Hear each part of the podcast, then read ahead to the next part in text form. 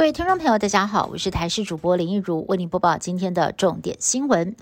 美国总统拜登访问以色列进行斡旋之后，埃及与以色列同意开放加萨连接埃及的拉法关口。原本预定在二十号周五恢复通行，让首批二十多辆载有医疗跟生活物资的卡车进入。不过，CNN 的国际媒体掌握消息报道。关口二十号没有办法及时开放，目前在关口外的卡车已经累积了数百辆。不过，埃及总统塞西显然是担心加萨难民大量的涌入埃及，如果连哈马斯成员都混在其中向外逃窜的话，有可能会导致以色列空袭范围扩大，连累到埃及。美国总统拜登针对乌俄战争还有以巴冲突，在白宫发表重大的电视谈话。除了表达对乌克兰还有以色列的坚定支持，也将会向国会提出紧急预算，帮助两国抵御外侮。而这笔预算也可能会包括对台湾的军援。拜登还强调，如果不让恐怖分子跟独裁者付出代价，他们只会变本加厉。因此，绝对不能够让哈马斯还有俄罗斯总统普京获胜。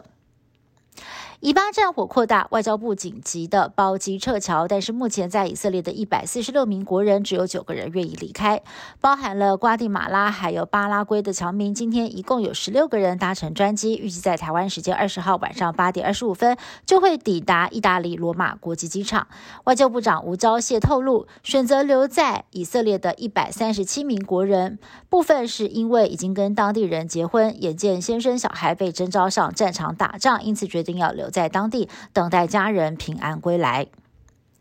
以色列为了要报复哈马斯突袭，正积极的准备发动地面战。但是根据外媒报道，哈马斯首脑目前却是躲在卡达，过着五星级奢华生活。全球数一数二富有的中东小国卡达，也借着跟恐怖组织的特殊关系，扮演美国营救人质的关键角色，重要性不言可喻。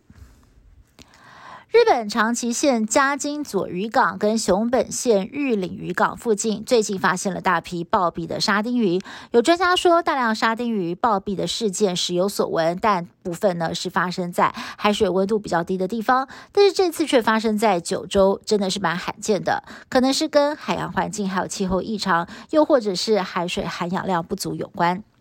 曾经获得米其林餐盘推荐的一家意大利餐厅，最近被客人投诉，超过宽限期十五分钟抵达就被取消定位，两个人还被没收了全额七千六百块的定金。虽然餐厅在官网早就有明文规定，但是不少人都认为这样太不合理了，而且店家也不愿意对此做出回应。对此，律师就说了，依照定席外汇的定型化契约范本，定金不得没收超过全额餐费的百分之二十。以上新闻是台新闻部制作，感谢您的收听。更多新闻内容，请您持续锁定台视各节新闻以及台视新闻 YouTube 频道。